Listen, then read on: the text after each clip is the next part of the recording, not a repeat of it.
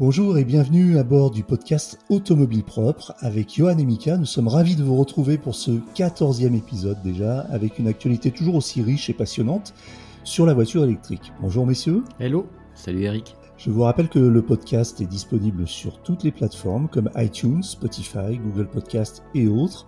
Si vous l'appréciez, vous pouvez le noter, ça nous ferait très plaisir et cela aiderait le podcast à gagner en visibilité.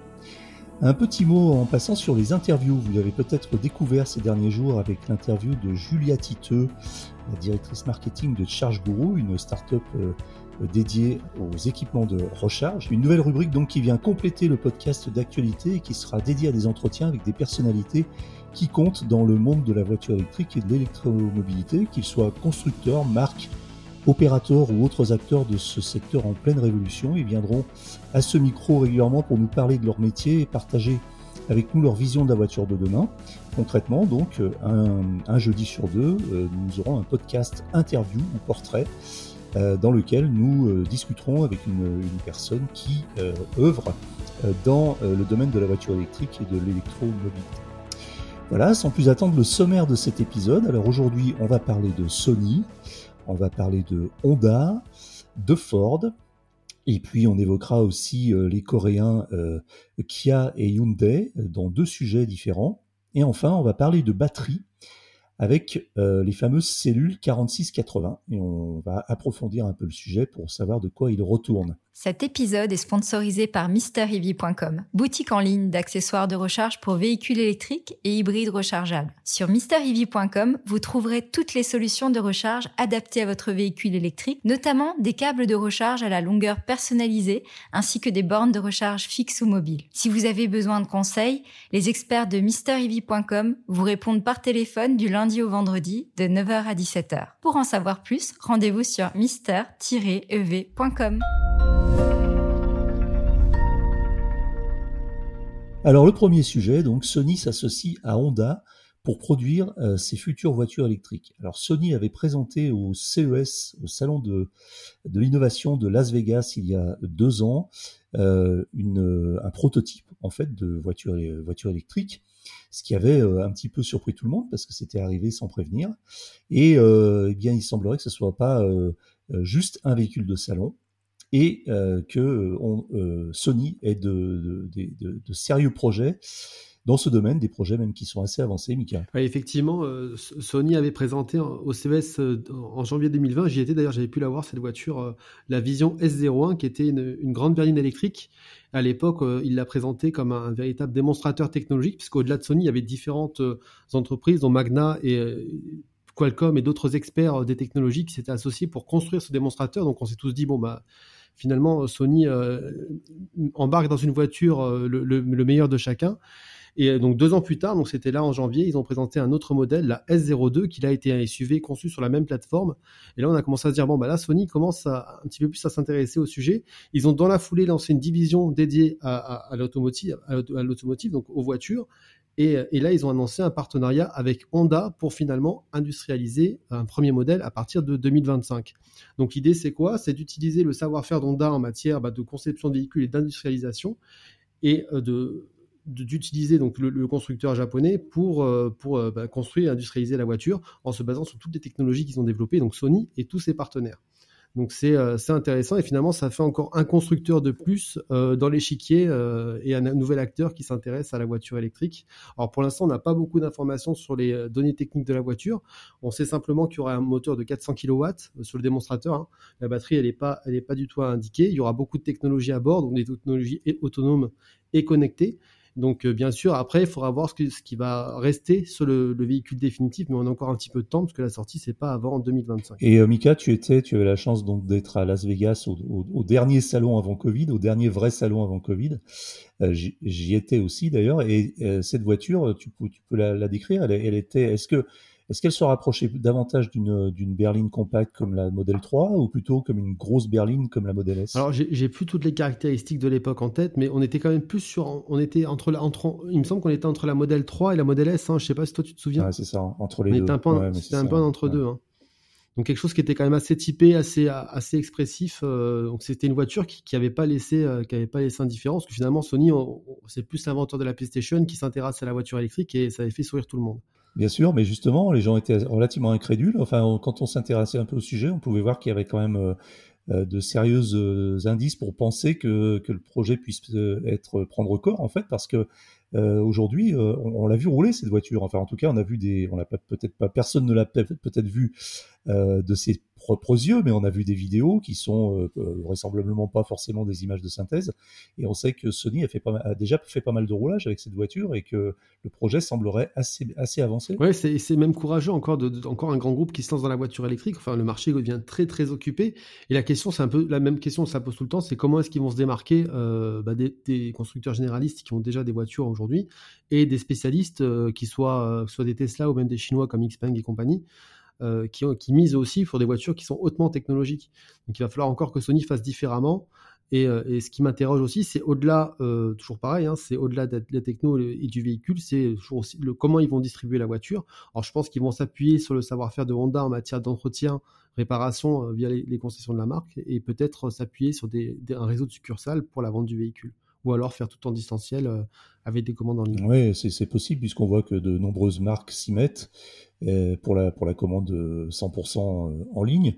Alors on, l'avait déjà on l'avait déjà évoqué, mais euh, ça nous rappelle d'autres géants de la tech qui se mettent à, l'automobile comme euh, Xiaomi, qui promet une voiture électrique pour je crois aussi 2025. Et puis il y a toujours le serpent de mer Apple, dont on n'a pas on n'a pas beaucoup de nouvelles ces derniers temps, mais il semblerait que c'est confirmé que Apple soit sur le coup d'une d'une voiture dans les prochaines années. Euh, donc euh, euh, c'est intéressant parce que, comme on l'avait déjà constaté, on s'aperçoit bah, que l'automobile, avec l'avènement de l'électrique et de la voiture connectée, n'est plus la chasse gardée des constructeurs historiques, mais permet à d'autres entreprises de la technologie, de la tech, de, s'investir dans, le sujet. Ce qui veut dire aussi que probablement ils y croient et qu'ils pensent que ça va être un secteur qui va être assez rentable parce que généralement ils font rarement ce genre de ce genre de, mouvement euh, comme ça euh, par hasard. Euh, Johan, ça t'inspire quelque chose? Toi qui viens, qui est un peu en train de, d'être entre deux, de deux voitures et qui a une commande en cours, est-ce que c'est le genre de voiture qui t'intéresserait? Alors, je trouve que la ligne est plutôt réussie. Après, moi, ce qui m'interroge en tant que en tant qu'acheteur d'un véhicule électrique, c'est un petit peu finalement la qualité de la qualité de service, la qualité de fabrication et euh, le fait d'aller chez un constructeur qui a priori n'a pas de réseau de distribution. Euh, du coup, qui risque d'avoir du mal à déjà à produire des véhicules de qualité. Il y a toujours des petits défauts au, début de la production. Euh, le fait de se dire ensuite où est-ce que je vais la faire réparer.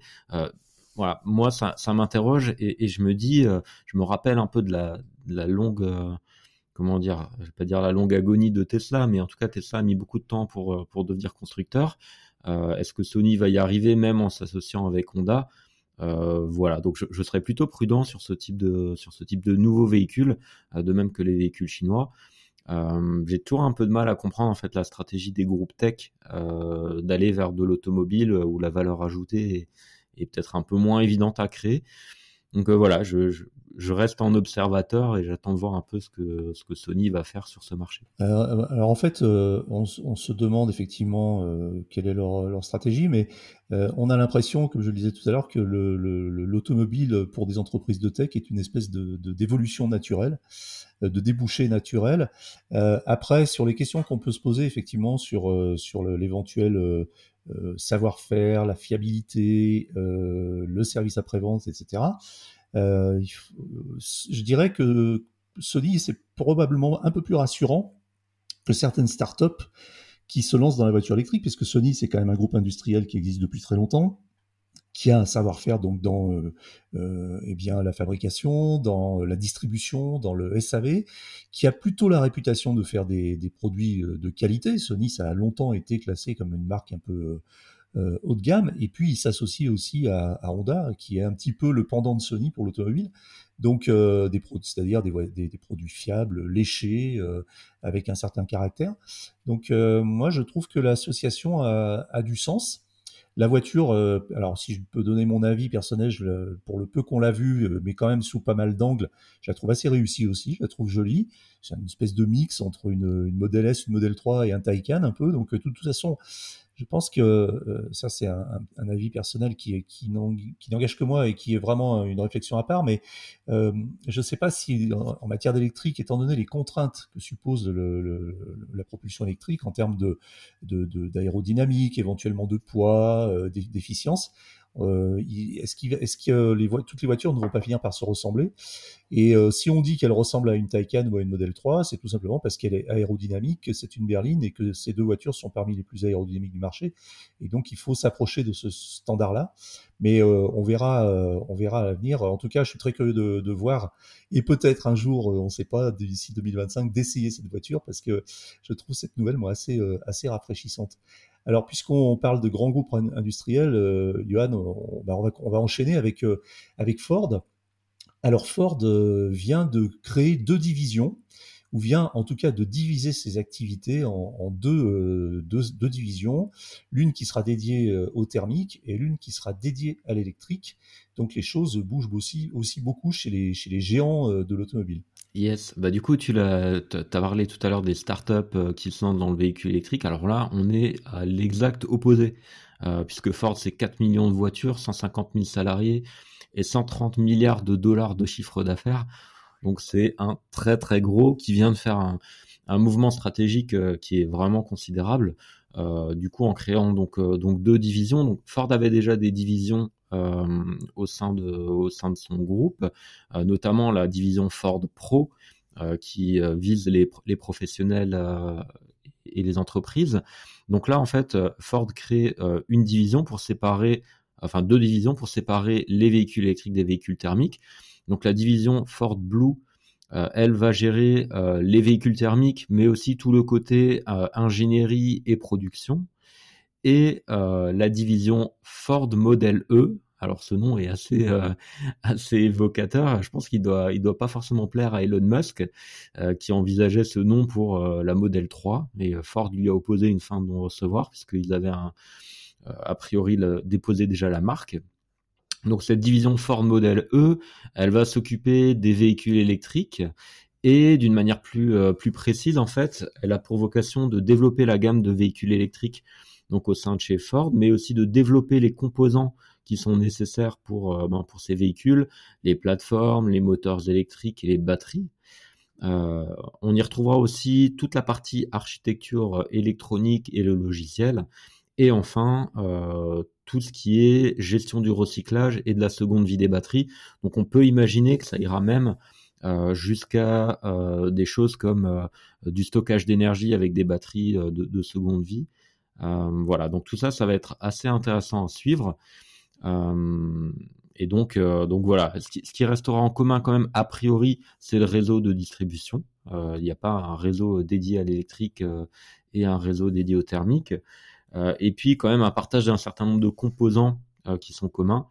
notamment, je pense que la, division Ford Blue pour ces véhicules hybrides, par exemple, ira, ira chercher dans la dans la division modèle E euh, des moteurs, euh, des moteurs électriques ou des, euh, ou des petites batteries. Donc voilà, il y aura quand même des coopérations entre les deux, les deux divisions. moi, ce que je trouve intéressant dans cette nouvelle, c'est que finalement, en fait, on va pouvoir voir de façon très nette et très distinguée l'évolution des ventes de véhicules électriques et l'évolution des ventes de véhicules thermiques, puisque Ford annonce qu'il y aura vraiment une séparation comptable entre les résultats de chacune des, euh, chacune des divisions. Donc chacune présentera un bilan, présentera des bénéfices ou des pertes, et euh, ce sera finalement euh, très intéressant à suivre. moi, la question que je me pose, c'est finalement est-ce que les, les ventes de véhicules thermiques et les ventes de véhicules électriques chez Ford vont à un moment donné se croiser? Puisqu'on imagine que le véhicule thermique va baisser et que les véhicules électriques vont sûr, surtout que les, les premières précommandes ou commandes pour le, le fameux Ford F-150 versions électriques sont très prometteuses, hein, puisqu'ils ont, mis à jour euh, à, trois reprises leur carnet de commandes parce qu'ils n'arrêtent pas de grossir. Euh, alors là, on est bien d'accord, c'est euh, donc ce sont des, divisions qui sont plutôt des divisions industrielles que, réellement marketing. on n'est pas sur une marque dédiée, c'est-à-dire que Ford n'est pas en train de créer une marque pour, les, pour ces modèles électriques. Hein. Ça restera Ford et ça sera toujours sous la bannière Ford.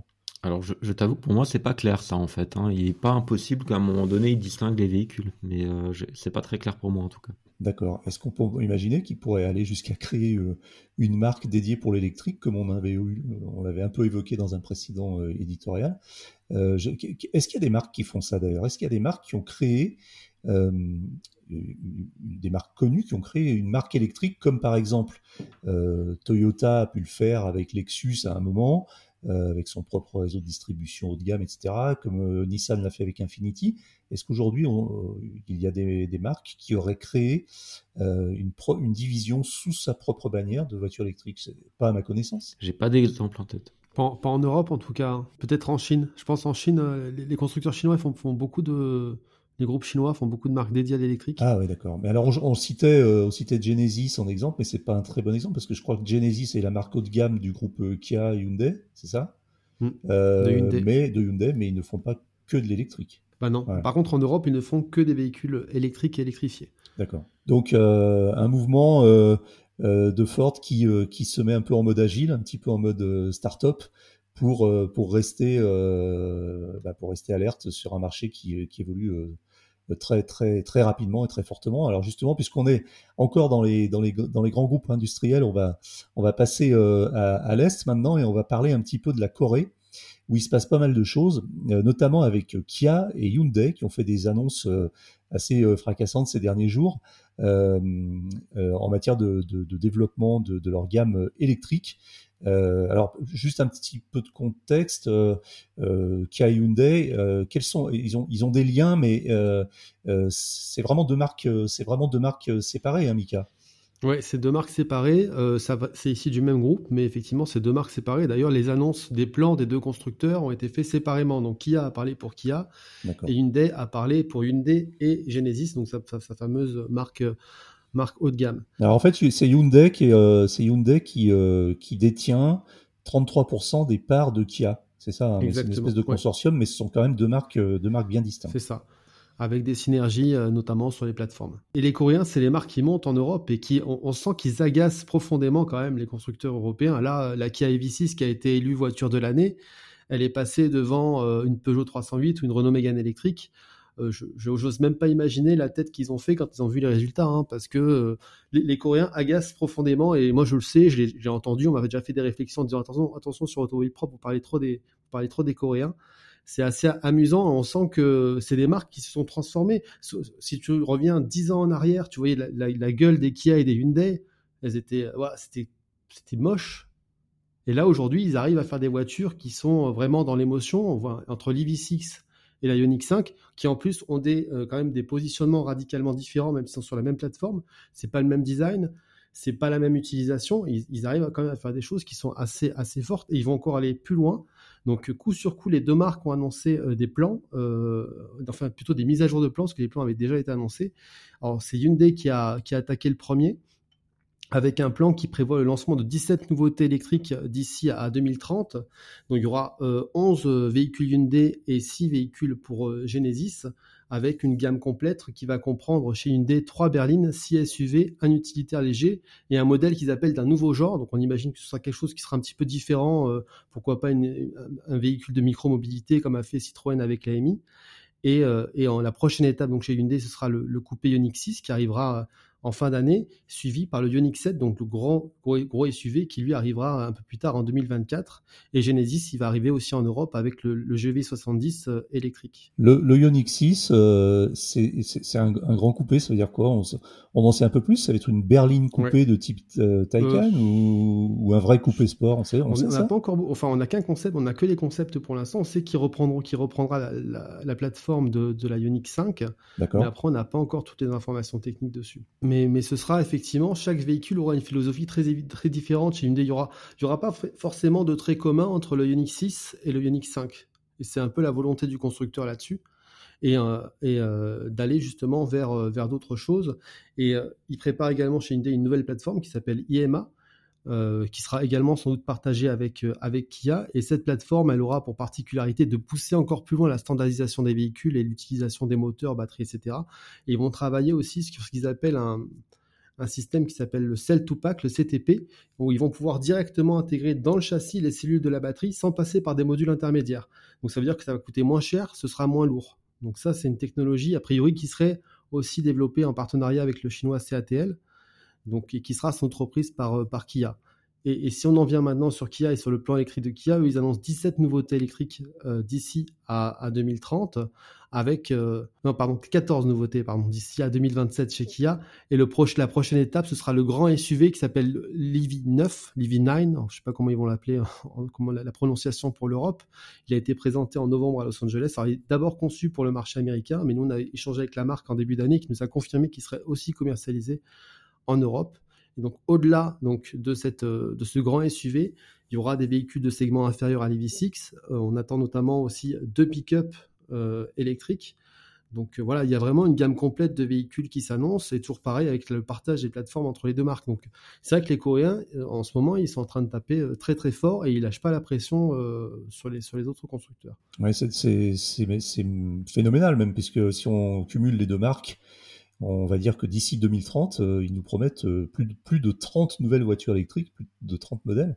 C'est euh, monstrueux, c'est plus que tout ce que vont proposer tous les Européens réunis pratiquement et euh, juste avec deux marques et puis avec effectivement euh, une volonté de entre guillemets de blaster le marché, c'est-à-dire de d'adresser à peu près tous les segments de marché, de la petite berline euh, jusqu'au jusqu'au très gros SUV, plus des voitures comme tu le disais d'un nouveau genre. Donc on ne sait pas du tout ce que c'est. Peut-être que ça sera des voitures volantes, on ne sait pas. Mais euh, mais en tout cas voilà une grosse volonté de tourner la page du thermique assez rapidement et de et d'aller à, à fond sur l'électrique. Alors justement puisqu'on parle de de, Kia. Euh, on a fait euh, cette semaine, euh, donc Hugo de, la rédaction d'Automobile Propre a fait un essai grandeur nature, on va dire, en, réel, de l'autonomie de la Kia EV6, donc la voiture de l'année, l'autonomie de la Kia EV6 sur un trajet Marseille-Paris en passant par, par des charges sur des bornes Ionity et uniquement par autoroute. Et euh, bah, le résultat est, plutôt euh, satisfaisant, Mika, justement. Oui, c'est un petit peu les aventures d'Hugo euh, sur les longs trajets en voiture électrique, c'est un peu sa spécialité. Et il nous a fait déjà quelques vidéos sur la chaîne où à l'époque, alors quand on remonte à quelques années en arrière, où il galérait sur les bandes de recharge. Donc là, a priori, c'est c'est beaucoup moins le cas. Et il y a quasiment, je crois que c'était 8 ou 10 ans, il faisait notamment l'essai d'une Renault Zoé électrique. où il avait fait, il avait mis 18 heures à faire le même trajet. Donc là, là, ça a été forcément beaucoup plus court. Et, justement, euh, cette aventure, euh, cette, cette, vidéo qui dure un peu plus de 20 minutes, vous allez la retrouver euh, sur la chaîne YouTube d'Automobile Propre. N'oubliez pas de vous abonner et d'activer les notifications pour pouvoir suivre les prochaines vidéos. La petite pub, elle est placée. Et, et justement, on voit que, que bah, cette Kia EV6, elle est quand même, elle est quand même pas mal foutu parce qu'il arrive, lui, il a, fait quelques mesures, il a 26 kWh, 25-26 kWh de consommation moyenne. Alors, la batterie, elle est conséquente. Euh, qui a fait le choix de prendre directement la grosse batterie, de ne pas prendre la petite batterie comme le fait euh, Hyundai avec la Ioniq 5. Et ça donne plus de 300 km d'autonomie réelle en conditions autoroutières à 130 km/h. Donc là, on est quand même sur une voiture qui est euh, polyvalente et qui, quand même, qui peut avoir les longs trajets. Parce que 300 km d'autonomie, ça veut dire qu'on s'arrête toutes les deux heures, deux heures et demie. Donc c'est quand même correct. C'est même, euh, c'est même 330 km. Et euh, effectivement, sur Marseille-Paris, sur un trajet qui fait plus de 700 km, euh, bah, il s'est arrêté trois fois. Et finalement, il a mis en tout un peu plus de 9 heures, je crois. très honnêtement, on ne mettrait pas beaucoup moins avec une thermique. Si on est un conducteur raisonnable qui respecte les limitations de vitesse et qui s'arrête à peu près toutes les deux heures pour se, se dégourdir les jambes, plus une fois pour déjeuner, on est à peu près dans les mêmes temps de passage. Oui, et puis, et puis la, recharge n'a pas duré trop trop longtemps. Il n'a il, il, pas atteint forcément le pic, je crois. Hein. Il était à 239 annoncé. Hmm. Il était sur 100 kW en moyenne. Donc euh, ça, ça, ça, reste correct. Hein. Finalement, on voit que c'est voilà, c'est une, une, des premières aussi. Avant. il y avait la, la, Tesla modèle de la gamme Tesla avant, mais c'est cette Kia EV6, c'est aussi une des grandes routières électriques euh, d'aujourd'hui, un peu plus accessible pour le grand public qu'une Taycan ou, une Audi. Surtout qu'il a, il a roulé, comme il le précise, donc euh, c'était une journée de février, enfin il faisait encore pas très très chaud, euh, et il a roulé au régulateur à 130 tout le long, donc il s'est pas euh, bridé à la vitesse à laquelle on dit qu'idéalement il faut rouler en électrique, c'est-à-dire entre 110 et 120. là, il a roulé à 130 et il, a quand même 330 km avec un léger vent de face en plus, avec 330 km d'autonomie. Sur l'autoroute. Et là, ça garantit vraiment un voyage serein parce que 330 km d'autonomie sur l'autoroute dans ces conditions, on sait que sur, sur à peu près maintenant sur tous les grands axes autoroutiers français et européens, on n'est jamais à plus de 200, maximum 250 km d'une station de recharge euh, au débit, notamment Unity, mais on sait aussi que Tesla va ouvrir les siennes progressivement, donc euh, ça va devenir euh, pratiquement banal maintenant. Et puis, et puis si on projetait cette, cette moyenne sur route euh, et départementale, c'est-à-dire avec des moyennes entre, enfin avec des maximums entre 80 et 90 km/h, on imagine que la voiture atteindrait très aisément probablement les 400 km d'autonomie. Donc là, ça devient, ça devient sérieux. Là. Très bien. Euh, le dernier sujet, c'est le sujet technique. On va parler de batterie. Alors les, batteries, on, en parle beaucoup. Euh, c'est un sujet euh, très technologique qui parfois est un petit peu complexe et, euh, et qui amène pas mal de discussions, notamment sur la puissance, sur la capacité de charge, sur la vitesse de charge, sur le recyclage aussi, question environnementale. Et puis on a cette question sur les cellules 4680. Alors là, je vous pose vraiment une question de débutant. Johan, c'est quoi les cellules 4680 Alors, ben, c'est un nouveau format de cellules euh, qui est introduit par, euh, Tesla. En fait, ils les ont présentés à l'occasion du Battery Day en 2020. Et euh, c'est un nouveau format qui fait suite en fait aux, aux cellules actuelles qu'on connaît chez, chez, Tesla, qui sont les, les 2170. Et en fait, c'est euh, tout simplement des cellules qui se présentent un petit peu comme une grosse pile. Donc euh, c'est comme ça chez Tesla. Euh, sauf que là, en fait, elles sont, euh, elles ont un diamètre plus large et elles sont plus hautes que les que les premières piles, on va dire, de, de chez Tesla. Donc en gros, elles ont 80 mm de haut et 46 mm de diamètre. Euh, voilà, donc ça fait une, grosse pile ronde euh, euh, qui, qui, plutôt cylindrique et qui est en fait plus dense, donc qui a, qui a un certain nombre d'avantages, qui est plus dense. dont le processus de fabrication a été amélioré par Tesla. et c'est des cellules qui sont destinées, en tout cas au départ, elles étaient destinées à équiper davantage le Cybertruck et le Semi. Et puis au fil du temps, euh, Tesla euh, semble avoir changé un petit peu euh, sa stratégie. Et aujourd'hui, elles doivent être déployées dans des évolutions à venir du modèle Y. voilà. Donc en fait, ces cellules, elles ont un certain nombre d'avantages. Donc je l'ai dit, le, format de la batterie, est plus dense et plus rapide à charger. le processus de, fabrication a été amélioré par Tesla, donc il devrait pouvoir aussi en produire plus vite et en plus grande quantité. La node, est dotée d'un silicium spécifique à Tesla, qui a priori est plus euh, abordable et plus résistant. Euh, elle utilise moins de cobalt, euh, plus de nickel et on, recycle mieux la cathode. Et enfin, ce qui est important à retenir, c'est que le pack batterie, en fait, il devient une, part de la structure du véhicule. Donc c'est comme si la batterie, ces cellules-là, venaient en fait s'intégrer dans le châssis euh, pour donner plus de résistance, mais aussi pour réduire le, réduire le poids. Euh, donc voilà, c'est finalement c'est plus une innovation qu'une révolution, mais ça donne en fait euh, l'avenir de l'architecture de, de, batterie de, de Tesla. C'est un, un, pack qui vient donc qui fait partie intégrante du, du châssis. En fait, c'est et alors du coup, est-ce que c'est ça. En fait, il ce, ce, pack batterie devient structurel. En fait. c'est ça.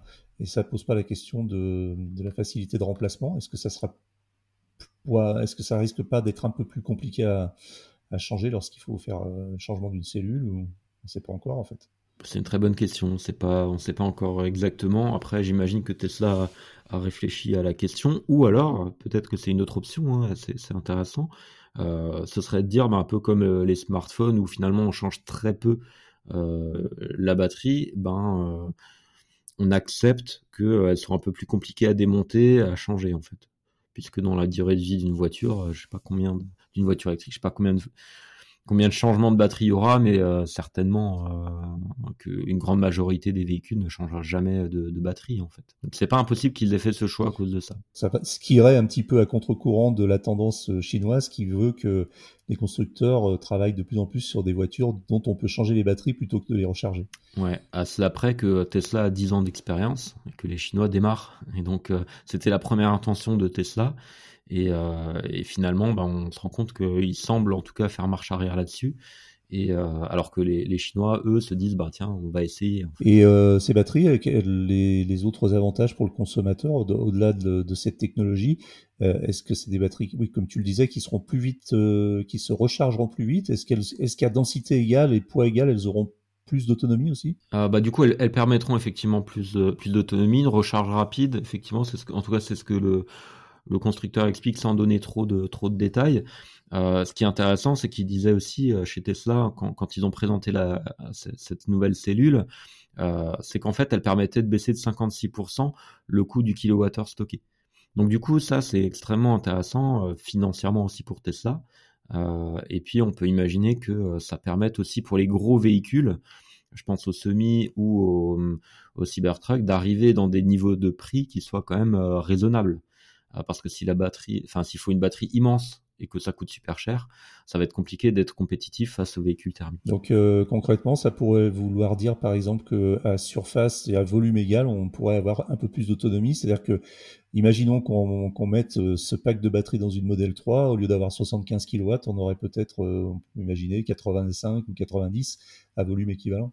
Ouais, effectivement, on peut, on peut imaginer ça. Après, il me semble qu'Elon Musk a fait une sortie assez récente sur la question de, de l'autonomie en disant que finalement c'est pas nécessaire en fait de mettre des, batteries qui soient immenses dans les dans les véhicules euh, parce que ça sert à rien de transporter autant de poids donc à voir si euh, la course à l'autonomie entre les, constructeurs automobiles euh, lui fera changer un petit peu d'avis et puis mettre ses, cellules dans absolument tous les tous les véhicules et de faire cette course à l'autonomie euh, j'imagine que oui, mais euh, hmm. mais je, moi je reste convaincu qu'on n'a pas forcément besoin d'une batterie immense dans un véhicule électrique. Bien sûr. Et que c'est euh, c'est quelque chose qu'il faut garder à l'esprit. Je crois que c'est une tendance qui se dégage un peu aujourd'hui. On commence à avoir un consensus là-dessus, c'est de se dire. alors c'est vrai que Musk avait promis quand il a annoncé le Roadster en 2017 qu'elle aurait 1000 km d'autonomie, je crois.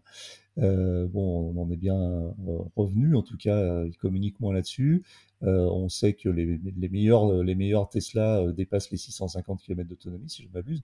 Mais en tout cas, en, en, cycle WLTP, ça veut dire qu'en conditions réelles, on fait de toute façon tranquillement un Lyon-Paris sans recharger et qu'il nous en reste un petit peu à l'arrivée. Donc ça, c'est très bien, mais c'est certainement suffisant. C'est-à-dire qu'aujourd'hui, on est tous d'accord pour dire que si on a entre 350 et 450 km d'autonomie réelle euh, dans les conditions les moins favorables, euh, on est bien. Il n'y a pas de, souci, sachant que les réseaux se développent à une, vitesse euh, très très importante.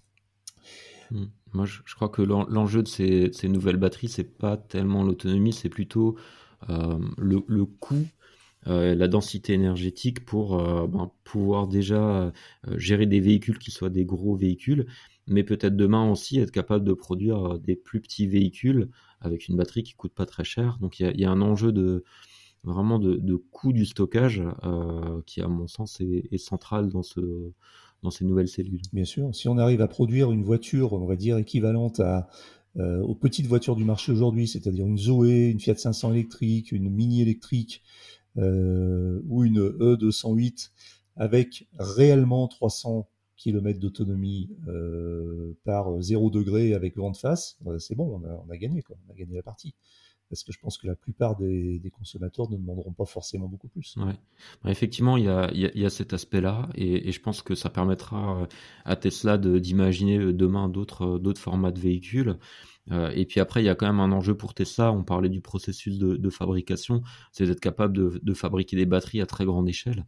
Et a priori, ces batteries permettent aussi de faciliter ça et de, de grimper en, volume de production. Euh, d'ailleurs, euh, Panasonic a annoncé euh, il y a quelques temps qu'ils allaient produire des cellules 4680 pour Tesla à partir de 2023. D'accord, donc Panasonic va produire des cellules 4680 pour Tesla, mais Tesla va produire aussi ses propres batteries 4680 ou est-ce que ça sera intégralement sous-traité à, Panasonic? Alors je ne veux pas dire de bêtises, mais il me semble que Tesla va produire aussi ses propres cellules on n'a pas beaucoup d'informations. On sait qu'il y, a une ligne de production pilote qui a démarré euh, depuis quelques temps déjà à, Fremont. Et après, voilà, je pense qu'il va beaucoup s'appuyer sur Panasonic, puisque Panasonic a deux projets sur les, 40, les 4680. Il y a donc un qui a été annoncé il y a quelques jours pour les États-Unis, qui sont en train de chercher les sites. Donc, je pense que ce sera pas trop loin d'usine d'Austin euh, au Texas, où, Tesla va, fabriquer son, son, semi et son pick-up. Et l'autre usine, elle sera directement localisée au Japon. Alors, ce qui veut dire que peut-être que les 4680 serviront aussi à d'autres constructeurs. Donc on pourrait s'attendre à ce que ça soit une, une technologie qui devienne une, enfin peut-être pas un standard, mais une sorte de standard équipant plusieurs, plusieurs marques. Très bien, c'est terminé pour aujourd'hui, je crois. L'actualité de la voiture électrique ne s'arrête jamais. Retrouvez-la heure par heure sur automobilepropre.com. Pensez bien à vous abonner via votre plateforme préférée afin de ne rater aucun épisode. Et n'oubliez pas de noter le podcast sur les plateformes. Euh, c'est le meilleur moyen de nous, soutenir et de nous faire connaître. N'hésitez pas également à nous faire vos retours, remarques et suggestions à l'adresse podcast.automobilepropre.com. Quant à nous, nous vous disons à la semaine prochaine pour un nouveau numéro d'Automobile Propre, le podcast qui sera cette fois-ci une interview. À bientôt. Salut.